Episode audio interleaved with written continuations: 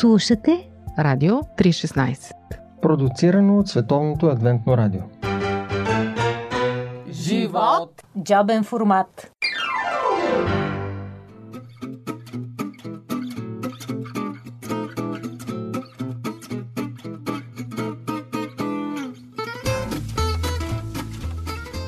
Петя Накова в джобен формат. Пете, здравей, радвам се, че сме заедно и прекарахме известно време. Отдавна обмислям този разговор и знаеш какво ми хрумна? А, чудя се колко занаята имаш, защото а, ти си инженер, след това те знам като режисьор, след това като писател, а може би и други неща знаеш да правиш, а пък аз да не съм чула. Напоследък съм решила да се огранича до две режисьор и автор.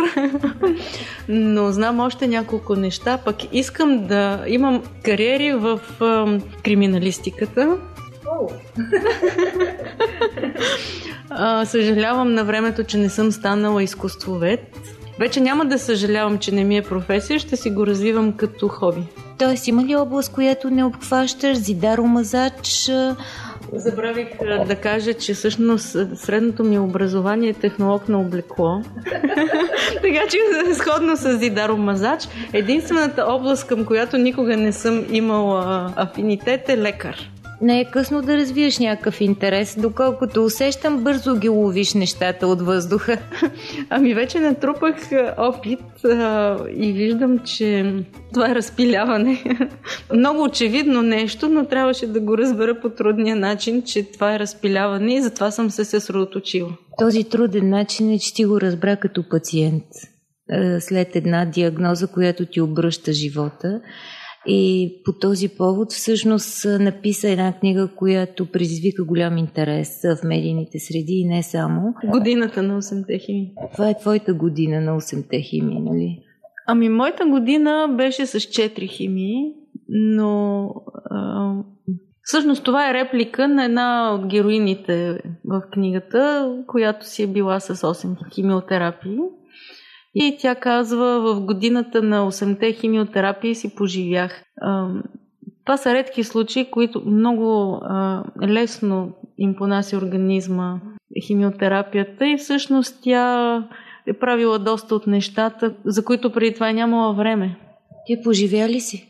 Ами не, на мен не ми се отразиха толкова леко. Аз постепенно останах без сили. Добре, когато се случи нещо такова, има някак такъв период, за който сякаш излизаш от живота, макар че имало и случаи, в които някои пък влизат в по-хубавия живот. Нали? Но в повечето случаи не е така. А, и при теб е било по-тежко. Кога започна да навлизаш, да се връщаш към живота и кое е по-трудното? При мен първо имаше един процес, в който а, докато осъзнаваш какво ти се случва, какво ще правиш, как ще се лекуваш, малко по малко започваш да излизаш. Нали? Ти не излизаш изведнъж. Малко по малко си отменяш срещи, осъзнаваш какво вече не можеш да вършиш и съобщаваш нали, на съответните хора, че това вече не ти е по силите. Ам, но при мен така се случи, че аз вече бях започнала да снимам а, този филм за център Яника. Там рехабилитират деца с увреден слух.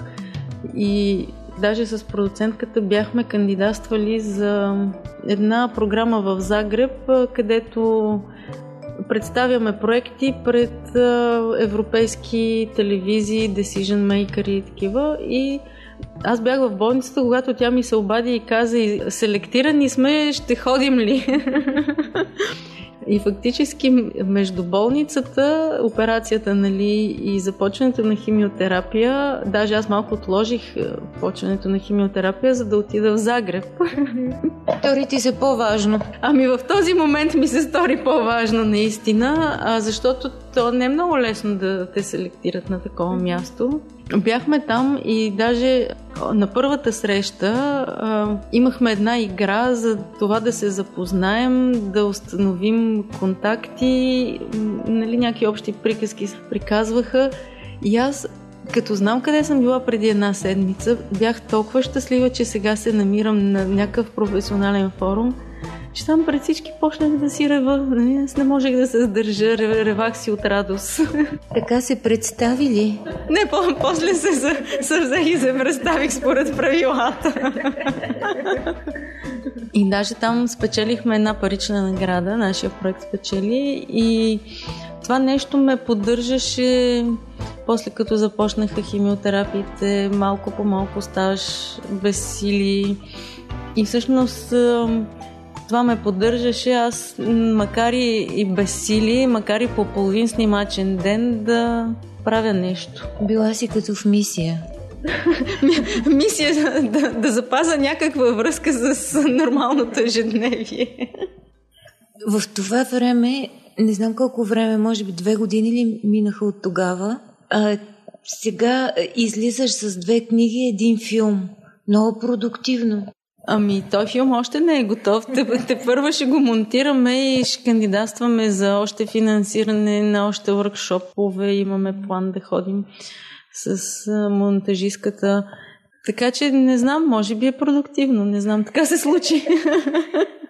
Забелязах, че а, в твой метод на работа е винаги да търсиш и обратната връзка и твоя син е част от този процес.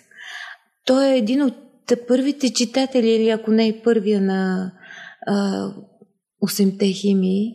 Всъщност, каква е тая връзка и, и, и защо ти е важно той какво мисли за нещата? Той е тинейджър, ти можеш да кажеш повече за него.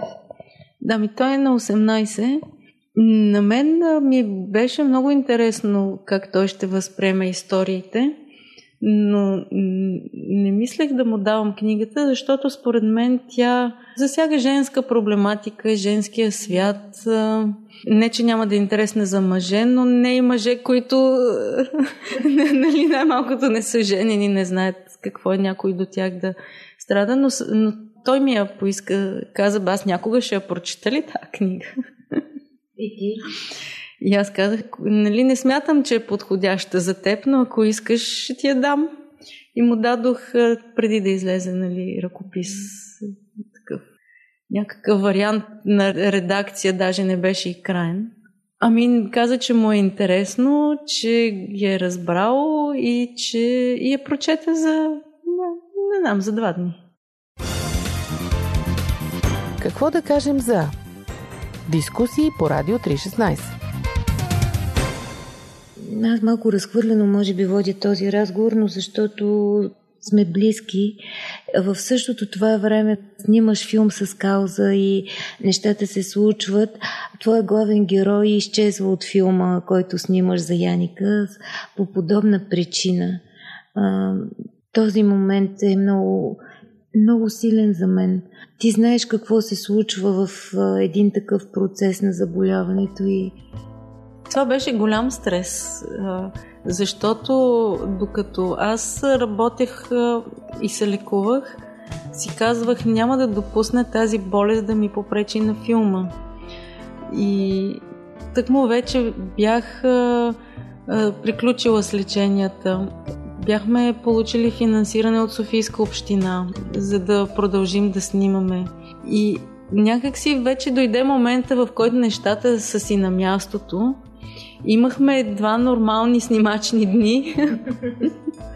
и, и, да, и нещата се засилиха и аз почнах да си снимам по сценария, с който получихме финансиране. И изведнъж главният ми герой отива на един преглед, защото кашли. Казват, бе, това не е пневмония, това е рак. И аз изпаднах в голям стрес, който ми попречи два месеца да, да реша какво ще правя, защото тази болест отново се намесва в моя филм. И после пък главният ми герой напълно изчезна. И беше голям стрес, първо, защото тя ми е много близка и второ, защото сценария ми направо се провали. Всичко, което бях замислила да бъде във филма, се провали. И се върнаха много от моите преживявания. В смисъл, тези страдания, тази мъка, какво ще правиш сега, която так му ми, ми бяха преминали, се върнаха отново във връзка с моята много добра приятелка. Да, но после, разбира се, се съвзех и си казах ми, каквото се случва, това ще снимам. И започнах да снимам как нейната дъщеря пое управлението на този център и трябваше да изведнъж да порасне. Ми тя беше на 20 и нямаше представа как се пускат фактури, нямаше представа как да си говориш с родителите на децата. Тя пое екип от четирима рехабилитатори, които бяха по-възрастни от нея. Много са я слушали, предполагам. Ами, някои от рехабилитаторите напуснаха в този момент, но тези, които останаха, всъщност бяха много за каузата, за каузата и, и помогнаха. Помогнаха и да се справи. А, всъщност това са едни такива екстровертни решения, които взимаш в това време. Нали, пишеш, а, снимаш, участваш в живота по този начин, по-творчески, но имаш и едно друго решение, което изпълняваш по-късно. То е по-интровертно, би го казала, ако го броим, че е свързано с твоя мечта. Изпълнението на детската мечта. А, говориш за... ами, да, отидох в Флоренция. Кога? Мен ми се искаше да отида още след химиотерапиите и лъчетерапията, но тогава нямахме нито пари, нито пък аз имах достатъчно сили. И затова отидохме една година по-късно. Но пък това, че се забавих с отиването, оползотворих това време, като изчетох много неща от много страни за Флоренция, за зараждането на Ренесанса. Гледах разни филми, книги, прочетох Страдания и възторг отново, иначе съм го чела няколко пъти, пак, пак си препрочетох и си направих много ясен план какво искам да видя във Флоренция. И много се радвам, че го направих, защото тя е толкова богата, с толкова много неща и, и ренесанс, и храна. И красота. И красота, да, че, че наистина човек трябва да знае защо отива там, защото ако си, според мен, ако си няма ясен план, ще позяпа, позяпа и няма да вземе нищо от това, което може да вземе. И като теглиш чертата накрая, Цялото преживяване, което започна с една диагноза и завърши с една Италия ли? И струва ми се пътуване с щастлив край. Така че почва тежко. Да. Ами, много е живото преобръщащо. Много промени предизвика в мен, в отношението ми към ежедневието, към живота, към работата. Обаче се оказа, че всяко зло за добро. Живота продължава. Да. И то по-добър. Оставям това за финал, защото ми харесва много. И ти пожелавам изобилен живот. Не живот, който така тече като църцори или капе там, просто живот, който се излива. Изобилен живот. Благодаря ти.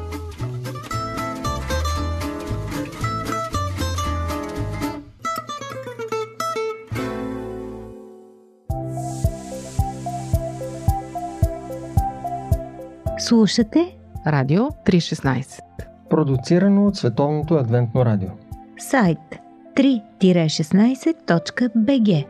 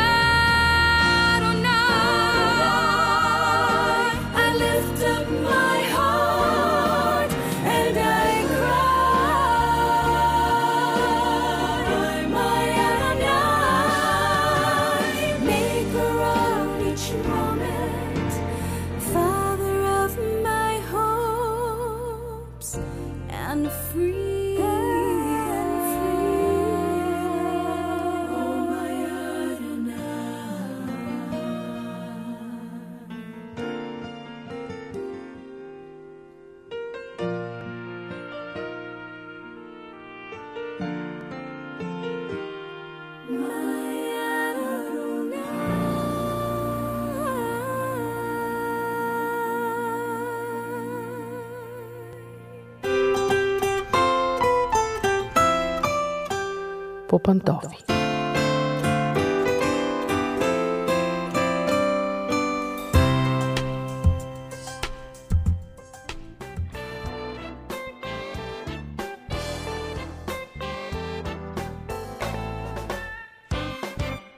Здравейте, уважаеми слушатели! Аз съм Мира. Отново сме по пантофи и отново си говорим за нещата у дома. Днес реших да засегна една малко деликатна тема. Темата за задълженията на децата към родителите. Длъжници ли са децата на родителите си? Ако да, за какво? Как и по какъв начин? Ако не, какво пък тогава? Как да игнорират молбите и така нататък. Защо се получава така, че родителите чакат от децата си връщането на някакъв дълг? Защо пък децата живеят с чувство за вина? Къде е грешката и къде е несправедливостта? Ако тръгнем от самото начало, наистина родителите влагат много в децата си. Време, нерви, пари, здраве, сили и то не за кратко време, в течение на дълги години. Често поставят своите желания на заден план, само заради доброто на децата. Правят това, което не им се иска понякога, но отново заради тях, заради децата. Жертват много, отказват се от много неща. Обаче в същото време децата дават много на родителите си именно през този период. Защото Бог е този, който ни връща чрез децата ни. Това, което получаваме от тях, не може да се опише с думи или да се изчисли в цифри. Техните прегръдки, признание, тяхната любов, техните смешни думички, първи стъпки, песнички, танци, дори самият им вид докато спят – всичко това дава повече щастие, отколкото можем да си представим за което и да е друго нещо. Когато порастват, децата продължават да ни радват с много неща, макар и вече с не толкова голяма концентрация. Той чрез децата, ние родителите получаваме толкова много неща, които няма как да купим с пари. Всичко е съвсем нормално. Родителите се трудят, Господ ги възнаграждава чрез радостта, която им носят децата. Веднага, в същия момент. Цяла нощ не си спал, но на сутринта виждаш усмивката, виждаш тръпчинките на детето си и наградата е на лице. За да получим всички тези бонуси, ние трябва да сме с децата си. Да имаме сили и желание да им се наслаждаваме. Това никак не е маловажно. За да видим всички тези подаръци, които децата ни дават, трябва да сме заедно с тях. Именно докато са малки, от тях се излъчва цялото щастие, което ни зарежда понякога за цял живот. Това как те ухаят, как се смеят, как се карат, как дружат, как обичат, как опознават света, всичко това пълни сърцата ни. Именно щастието е наградата за нашия труд. Защо тогава много родители мислят, че децата са им длъжни? Защото, ето ви един отговор, над който може би не сте се замислили, защото те не са били редом с децата си, когато са били малки и са пропуснали всички тези награди и радости. Получил ги е някой друг. Баба или детегледачка или учителката в детската градина, макар че те едва ли са се възползвали от тях така както вие щяхте да се възползвате. Родителите са нямали време да вдъхват уханието на бебешките главички, да ги прегръщат. Нали трябва да работят, да постигнат реализация, все търчат на някъде, детето няма да избяга. С децата все пак няма как да си говорим, нали? Няма как да обсъдим как ни е протекал деня, децата нищо не разбират, на тях им е все едно кой ще ги нахрани. Отношението ни с бебетата често изобщо не се вписва в нашето разбиране за отношения. Какво толкова има? Какви отношения са това? Миеш, храниш, приспиваш. Това е. Не отделяме време да се любуваме на спящите деца, защото умората е толкова голяма, че само гледаме да се проснем някъде и да спим. Нямаме сили за нищо. Всичките ни сили са изцедени от работа. Какво да кажем за дискусии по Радио 316? Дори майката да не работи, на нея също ни е до тези странни неща, които губят време. Това е някаква глупост. Трябва да се изчисти къщата, да се сготви, да се напазарува, да се подредят дрехите, гардероба и всичко останало. Няма кога да лежим до детето и да си дърдорим с него на неговия непонятен език. Това е глупаво. Нямаме сили и време дори да го гледаме както трябва, защото дишаме напрежение. Дори понякога майки, които не са работили, когато децата им са били малки, сякаш са още по-претенциозни в зрелите си години, защото натякват, че са пожертвали своята себереализация, че са жертвали професионалната си кариера, т.е. детето има да им връща повече. В резултат на това се получава така, че хората са работили тежка работа много години, говорим за гледането на деца, и тяхната честно изработена заплата са давали другаде и на други хора, просто защото не са били там да си я получат. Докато мама и татко се трудят с всички сили, за да изплатят ипотеката на апартамента, да изплатят колата, да платят услугите на бавачка дори, да платят детската градина и така нататък, учителките в детската градина се наслаждават на заплатата, която те трябва да получат. Дори е възможно да внушат на детето си чувство за вина. Самото то да прецени след години, че изобщо не е било интересно за майка си и баща си, че то не е ценен и важен човек. Чи е проблема? Ако ние сами не идваме да си вземем заплатата всеки Божий ден, кой е виновен, че ние забравяме за всичко и оставяме детството на децата ни да отмине без да се възползваме от него? Кой носи отговорност за това, че за нас кариерата и постиженията са били по-важни от разговорите и преживяванията с децата? Безполезно е да чакаме отплата от вече пораснали деца. Те не могат да ни дадат онова, което искаме. Няма как да напълнят резервуара, който ние лекомислено не сме напълнили в тяхното детство. Децата да, ще върнат своя дълг, но не на родителите си, а на своите деца. И точно в това се състои мъдростта на живота. Да върнеш на децата си онова, което си получил от родителите си. Нашия дълг е към нашите деца. Да станем родители и да предадем нататък. Един ден нашите деца също ще имат дълг към своите деца, а не към нас. Нашата единствена отплата е уважението и благодарността за всичко, което е било направено за нас, както и да е било направено в какъвто и да е обем. От друга страна, ние дължим на родителите си, независимо какви чувства предизвикват в нас, независимо дали ги смятаме, че са били добри родители и дали не са ни усъкатили с нещо, ние им дължим уважение, защото сме дошли на този свят чрез тях. Те са тези, благодарение на които сме станали това, което сме. Това, което сме научили, сме го научили от тях. Наша е отговорността естествено за последните години от живота им, когато те вече не могат да се грижат за себе си, но не мисля, че това дори може да се нарича дълг. Това е просто човещина. Да направим всичко възможно, за да облегчим страданията им, да им помагаме да се чувстват добре в последните си дни. Това е нещо, което се разбира от само себе си. Но нашите деца не ни дължат нищо както и ние не дължим на родителите си нищо, освен уважение и благодарност и предаване на най-ценното нататък. Това е нашата награда. Да видим децата си родители, които предават нашата любов нататък. Така че, скъпи приятели, които все още имате малки деца, прегръщайте ги, забавлявайте се с тях, смейте се заедно, приказвайте си за каквото и да е, без да бързате за никъде, играйте, т.е. вземайте с пълни шепи от тях щастието, което те носят естествено със себе си. Тогава трудностите на живота няма да ни се струват толкова трудни и няма да се усещаме предсакани за това, че не сме получили награда за тежкия си труд.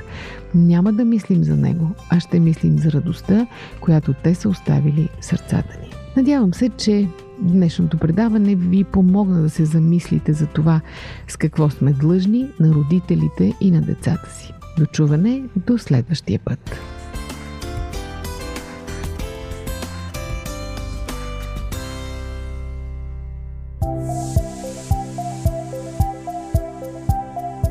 Радио 316 Продуцирано от Световното адвентно радио. Сайт 3-16.bg